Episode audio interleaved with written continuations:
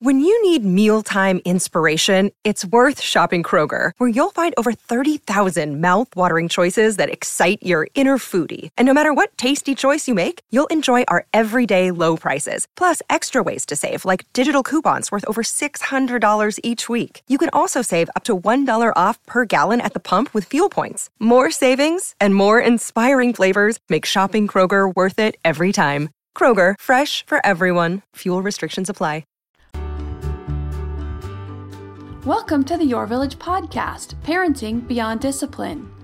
Your Village is the most comprehensive site for evidence based parenting classes available on demand at yourvillageonline.com. Our 50 plus classes give parents the foundation, steps, and tools for creating strong, healthy relationships with their children, resulting in responsible, cooperative, happy, and successful children and families. My goal is to help parents support their children in finding and reaching their own unique potential.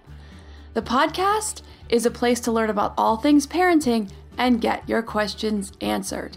I'm your village founder and your host, Erin Royer. While I was out on vacation, I got quite a backlog of questions from parents, so I'm going to spend the next several weeks catching up on those. Then in late September, I'm going to cover a topic that I find fascinating birth order, and how it affects personality, both ours and our children's, and how birth order can affect our parenting, along with some tips on parenting children in different birth order. So, being aware of these common personality traits helps us to be more proactive in working with our kids to develop their strengths, but also, and more importantly, areas where they need more support to reach their potential. So, if you're curious about this topic, be on the lookout for that one coming up next month. For today, I'm going to cover two parenting questions. The first is from a mom about helping her more quiet, shy child in not becoming a target for bullying. So, in this case, prevention.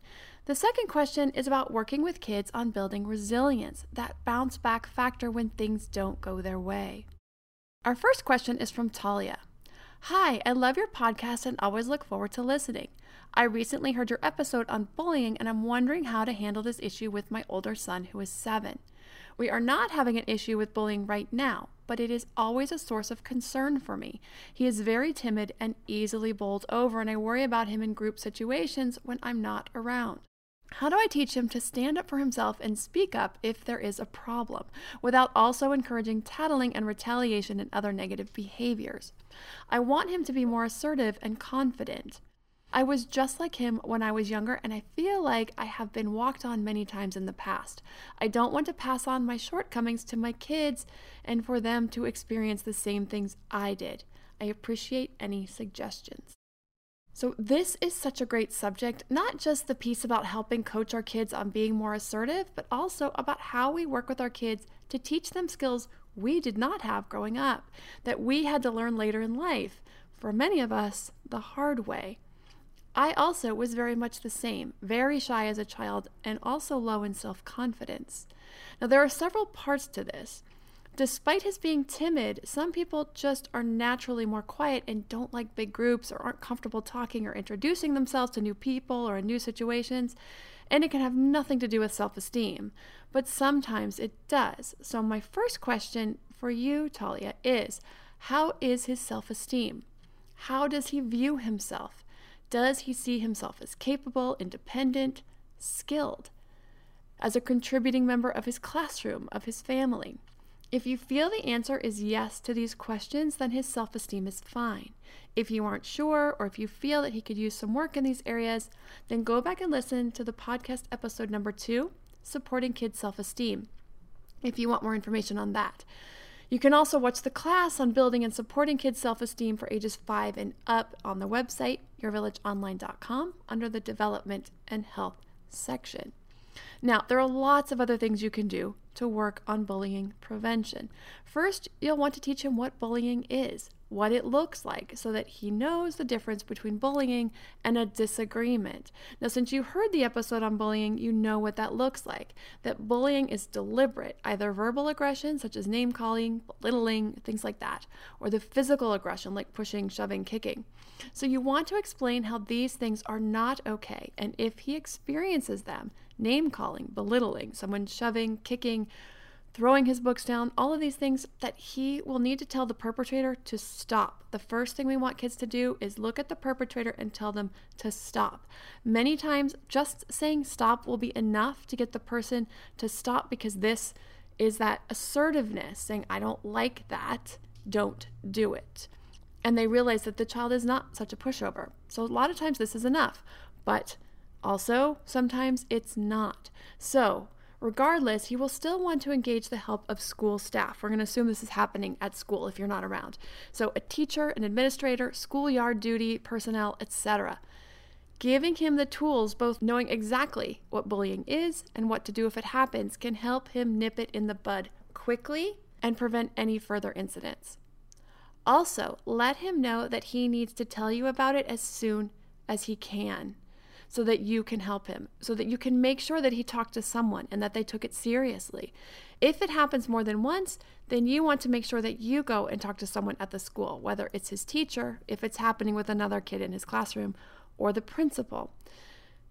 Now, this is the very important piece letting him know that you're always there to support him. This piece of making sure he talks to you. This will help keep that communication open for any bigger problems, bullying or anything else down the road. Also, coach him by giving different scenarios and ask whether or not he would consider that bullying and how he would handle it. Make sure he really knows what to do step by step. Say stop, get help, and tell you when he comes home. Because, of course, when these things happen, our endorphins are running, we get really nervous, and we forget what we're thinking. These steps need to be drilled in strongly. So, when it happens, and as soon as he gets control again of his thought process, he'll know exactly what to do. You want to teach him the difference between tattling and telling. So, the question I ask my kids is Is anyone hurt? Physically or emotionally. Now, the emotional piece is tricky, so I'll get to that in a second. Then I ask, is anyone's property getting damaged? If the answer is no to both of these, then it's tattling. So, say one of my kids is getting into something that they're not supposed to be getting into, and one of my kids says, Carter just took another piece of candy. And I say, Is anyone hurt? No, no one is hurt. Is any property being damaged? No, of course not. That's tattling. So that's the difference. Now, if there's a yes to one of these questions, then it is possibly just telling. When it comes to the emotional piece, some kids get their feelings hurt easily in normal disagreements. So, this is something that can take some time to teach that fine line, teaching the difference between being mean or disagreeing and bullying. Sometimes kids will say mean things. Your toys are boring, or I don't want to play with you right now. I only want to play with Justin. Is that rude or mean? Yes. Is it bullying? No. So, this will just be a case by case teaching basis. But you can work on that, work on teaching that, and working on helping your child find that fine line between someone who sometimes is just mean, or if they're being sensitive about their feelings, or if it's actual bullying, someone trying to do something or say something to deliberately be mean and hurt someone's feelings. And especially when it's more than once, when it's ongoing. Set house rules about aggression, not just physical aggression. Set solid house rules about verbal aggression, like name calling and belittling. It's not normal for siblings to call each other names. Now, a lot of people may have grown up in homes where siblings were allowed to call each other names. But this does not have to be normal. What's normal is what you allow in your home. So intervene every single time. You get to set the rules in your house. Now, if you grew up with this type of behavior being condoned, it doesn't have to be okay in your home. This is important because your kids get used to respectful behavior and what it looks like. When they're treated in a disrespectful way, they will know. It won't feel right. Also, set rules about exclusion. As you all are probably aware by now, or any new listeners, we have three children. This triangular relationship can be difficult to manage at times as kids tend to pair off in twos, leaving one kid feeling left out quite often. So, we have a very strong rule in our house that our kids are allowed to either be alone in their rooms or allow everyone to join in play. They are, under no circumstances, allowed to exclude anyone. If they are playing with one or more children, they are not allowed to exclude. Now, they began to understand this rule very well when the twins were only about three and a half. After only a couple of months of strict enforcement, I haven't had to intervene or coach this rule ever since. They actually often remind each other of this rule, and it's really nice to see them all understanding and abiding by this rule. And when they have friends over and they all play together, and some of the friends might try to exclude another friend or one of the siblings, my kids are usually, not always, very good about stepping in and setting rules with their friendships and with the play that they do not exclude people from their play. You want to teach positive conflict resolution skills. And I don't have time to get into how to do this, but the Peaceful Parenting Part 2, as well as the Discipline Tools, Communication Tools classes, both cover ways of teaching conflict resolution. The Communication Tools class is under the Discipline section, and the Peaceful Parenting classes are under the Modern Parenting classes. Also, I think they are under Discipline as well. Model kindness and empathy. This way, kids know what it feels like to be treated with respect. So, just like I mentioned earlier, when they are treated disrespectfully, it sets off their radar. It says, hey, this doesn't feel right. This doesn't feel good. I don't like it. There's something wrong here. We also want to use kindness and empathy in our discipline, which is why I teach the positive discipline philosophy. So if you're struggling with any of that in the discipline exchanges, if you feel like there's any kind of disrespectful behavior sneaking in there, I strongly suggest watching the positive discipline classes so that you can make sure that the discipline is a respectful type of discipline, but still teaches and coaches and works with your kids to reach their potential with good behavior, boundaries, and expectations. Teach good social skills. These social skills are paramount in creating and maintaining friendships. Kids really need to be given tons of opportunity to practice their social skills, to problem solve, and learn to resolve conflict. Then also listen to the information on the next question, the next topic about tips for raising resilient kids because resilient kids are at a lot lower risk for becoming targets of bullying. And I'll get to this next question in a moment after a word from our sponsor. This episode is sponsored by ByHeart. ByHeart is an infant nutrition company whose mission is simple make the best formula in the world. Using the latest in breast milk science, ByHeart created a clinically proven, easy to digest infant formula that's made with organic, grass fed whole milk, certified clean ingredients, and features a patented protein blend that gets closest to breast milk. Our blend includes the most abundant protein found in breast milk, alpha lac, as well as lactoferrin, the number one protein found in colostrum, along with broken down, partially hydrolyzed proteins. ByHeart is an easy to digest formula in addition to its patented protein blend, our formula includes prebiotics and an 80 20 whey to casein ratio, like in early breast milk, which is tailor made for a newborn's digestive system. ByHeart is the only US made infant formula to use organic, grass fed whole milk, not skim. Curious about ByHeart? Redeem your welcome offer at byheart.com slash podcast with the code parenting for a limited time. Additional terms and conditions apply. When you need mealtime inspiration, it's worth shopping Kroger, where you'll find over 30,000 mouthwatering choices that excite your inner foodie. And no matter what tasty choice you make, you'll enjoy our everyday low prices, plus extra ways to save, like digital coupons worth over $600 each week. You can also save up to $1 off per gallon at the pump with fuel points. More savings and more inspiring flavors make shopping Kroger worth it every time. Kroger, fresh for everyone. Fuel restrictions apply. Now, back to our show and the next question from Kaylee Ann. And I hope I'm pronouncing your name correctly. Kaylee Ann says, Hi, I would like to know if you have something to read or a class to recommend for the following problem. My son just turned five. He's a sweet boy, caring and observant. The major challenge he has right now, and school has mentioned this as well, is that when confronted with a problem, the stack of blocks he builds keeps falling, or he can't climb up the PlayStation at the park, or he barely tries, he will get very upset and emotional. He blocks and focuses on the negative and can't pass through this to see other options or solutions. I've tried helping him or leave him be. Either way, it's very hard to get him to calm down and push himself to overcome it. He gets angry at me because I don't help him. He pretends to try to find a solution, but he actually is not. I tried taking a moment with him and looking at the situation, but he becomes very dependent on me. What can I do to support him? We are very stuck at this issue, and I think it's important to get through it in a positive way. Let me know. I really appreciate the help. So, Kaylee Ann, again, I hope I'm saying that correctly. Some kids are naturally resilient and others really struggle, but there are a lot of ways to teach resilience. And actually, this is a class I have been wanting to create for a while because it's a very important life skill. It helps in all areas of life from relationships to academics, careers, and any other bumps in the road that life throws at us. As we all know, life will throw a lot of bumps at us. So, resilience is the ability to hit the bumps and pull ourselves back up and try again. So, first, offer positive reinforcement whenever you can, but without going overboard. So, when he does climb on the PlayStation at the park and goes a step higher or pushes his comfort zone at all, let him know you noticed. You climbed higher than last time. That was very brave.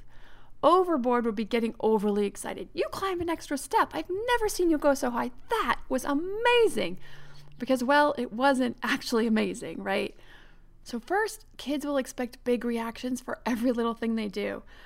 But soon they also learn that we're being patronizing and they don't believe us even when we are being genuine.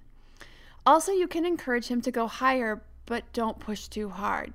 Ask, Can you go one more step? I know you can. Why don't you try it? And then also, you want to let him know that you're there.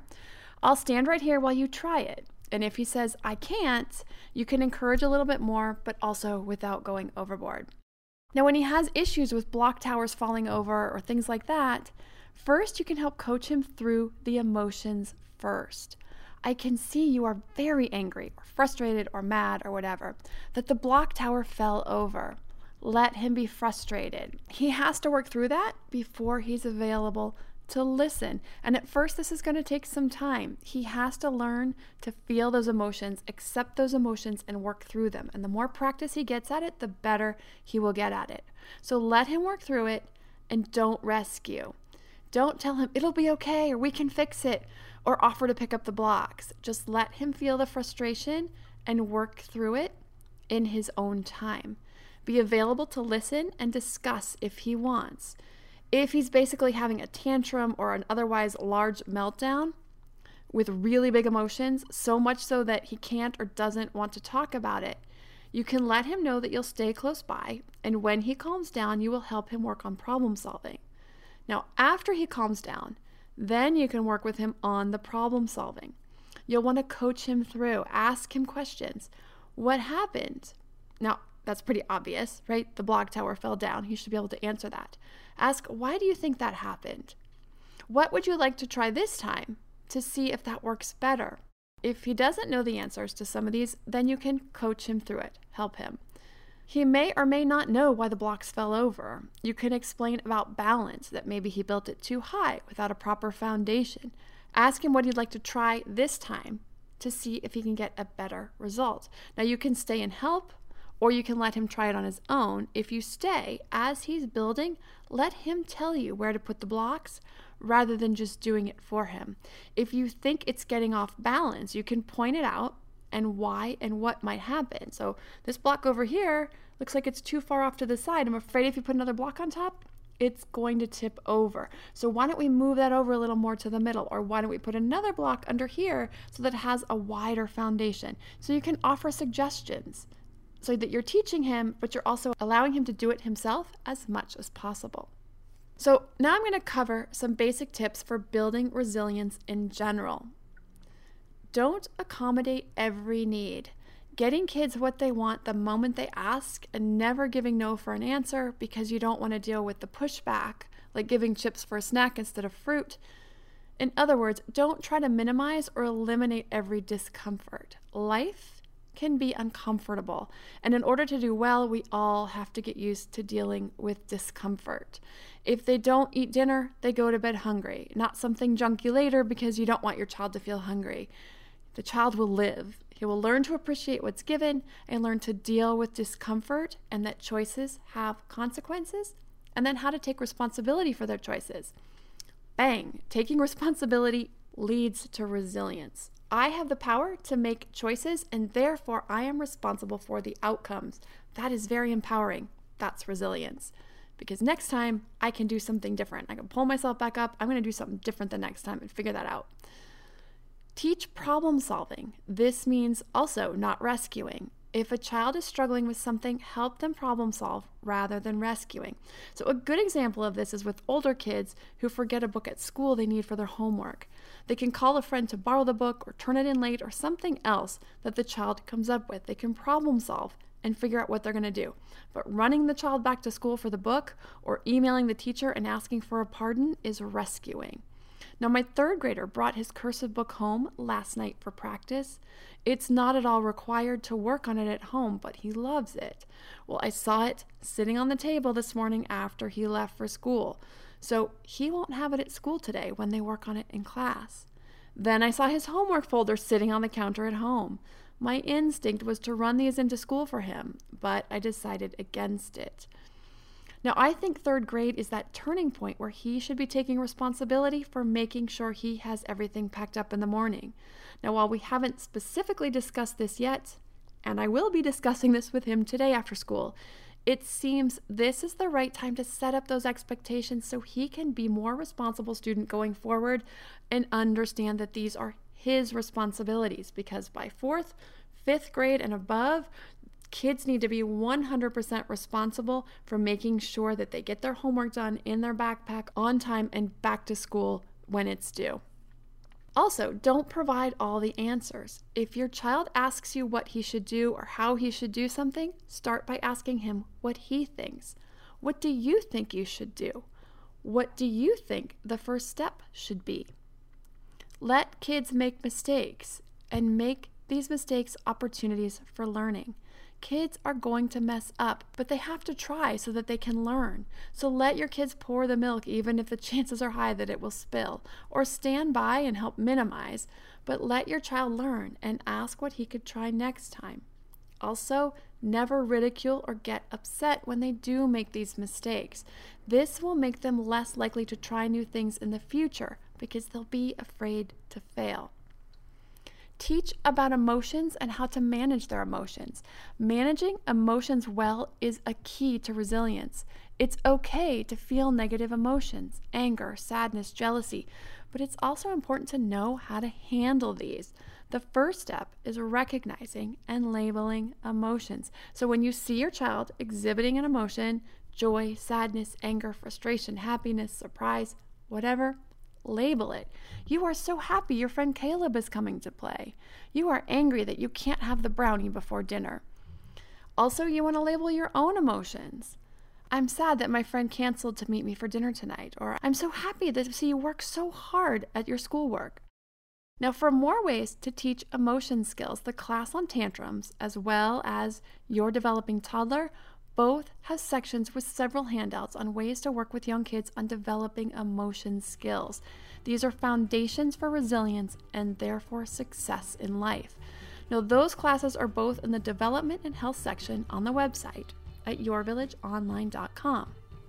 If you have a question about teaching resilience or any other parenting question, please send them to podcast at yourvillageonline.com. Thanks for listening and see you next time.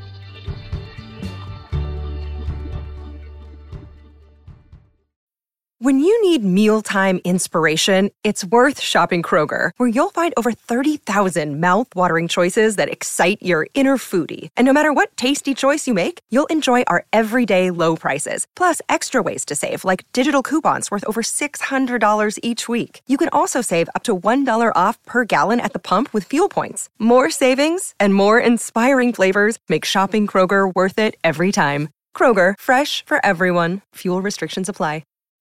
When you need mealtime inspiration, it's worth shopping Kroger, where you'll find over 30,000 mouthwatering choices that excite your inner foodie. And no matter what tasty choice you make, you'll enjoy our everyday low prices, plus extra ways to save, like digital coupons worth over $600 each week. You can also save up to $1 off per gallon at the pump with fuel points. More savings and more inspiring flavors make shopping Kroger worth it every time. Kroger, fresh for everyone. Fuel restrictions apply.